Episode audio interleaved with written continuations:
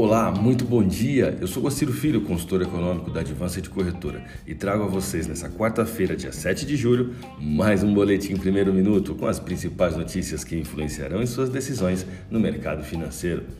Bolsas mundiais. A bolsa de Xangai encerrou o dia com alta de 0,66%, enquanto a bolsa japonesa Nikkei queda de 0,96%.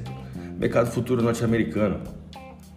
Dow Jones Futuro, alta de 0,09%, S&P 500, alta de 0,17%, Nasdaq, alta de 0,43%, Europa, DAX, alta de 0,90%.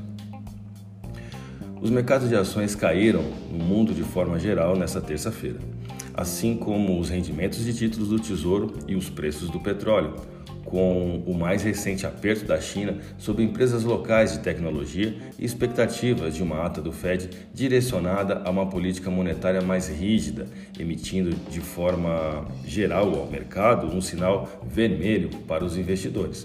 O dólar subiu globalmente e o índice Nasdaq foi o único na contramão desse movimento, batendo novo recorde de alta.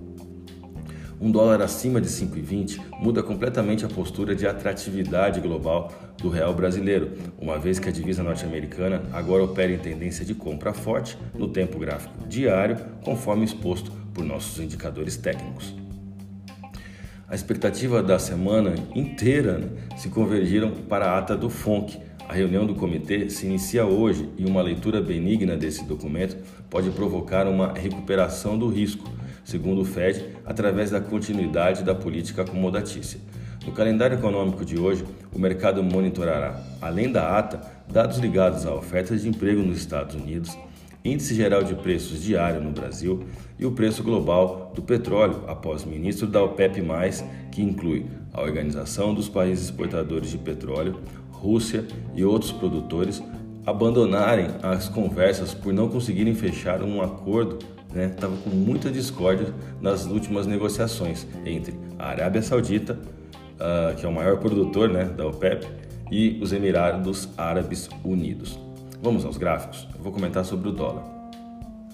O pullback realizado na resistência de 5,2066 fez o mercado atingir máxima de 5,2161, também na taxa spot, assustando as economias emergentes em todo o mundo através de um claro movimento global de aversão a risco. Diante de seis altas seguidas, o movimento gráfico da moeda passará pela análise dos próximos três dias a partir de hoje, diante dos dados que serão divulgados. A divisa norte-americana registrou um volume de negócios no pregão do dia 6 de 199 bilhões de reais em contratos futuros de dólar negociados na bolsa brasileira com a moeda fechando em alta de 2,07% na taxa spot de 5,1967. Falando do euro, o euro se valorizou diante do real na sessão de ontem, agora se afastando das duas médias móveis de 21 e 200 períodos, respectivamente, tendo como próximo objetivo a resistência em 6,2189. O euro encerrou a última sessão com alta de 1,69% e taxa spot de 6,1430.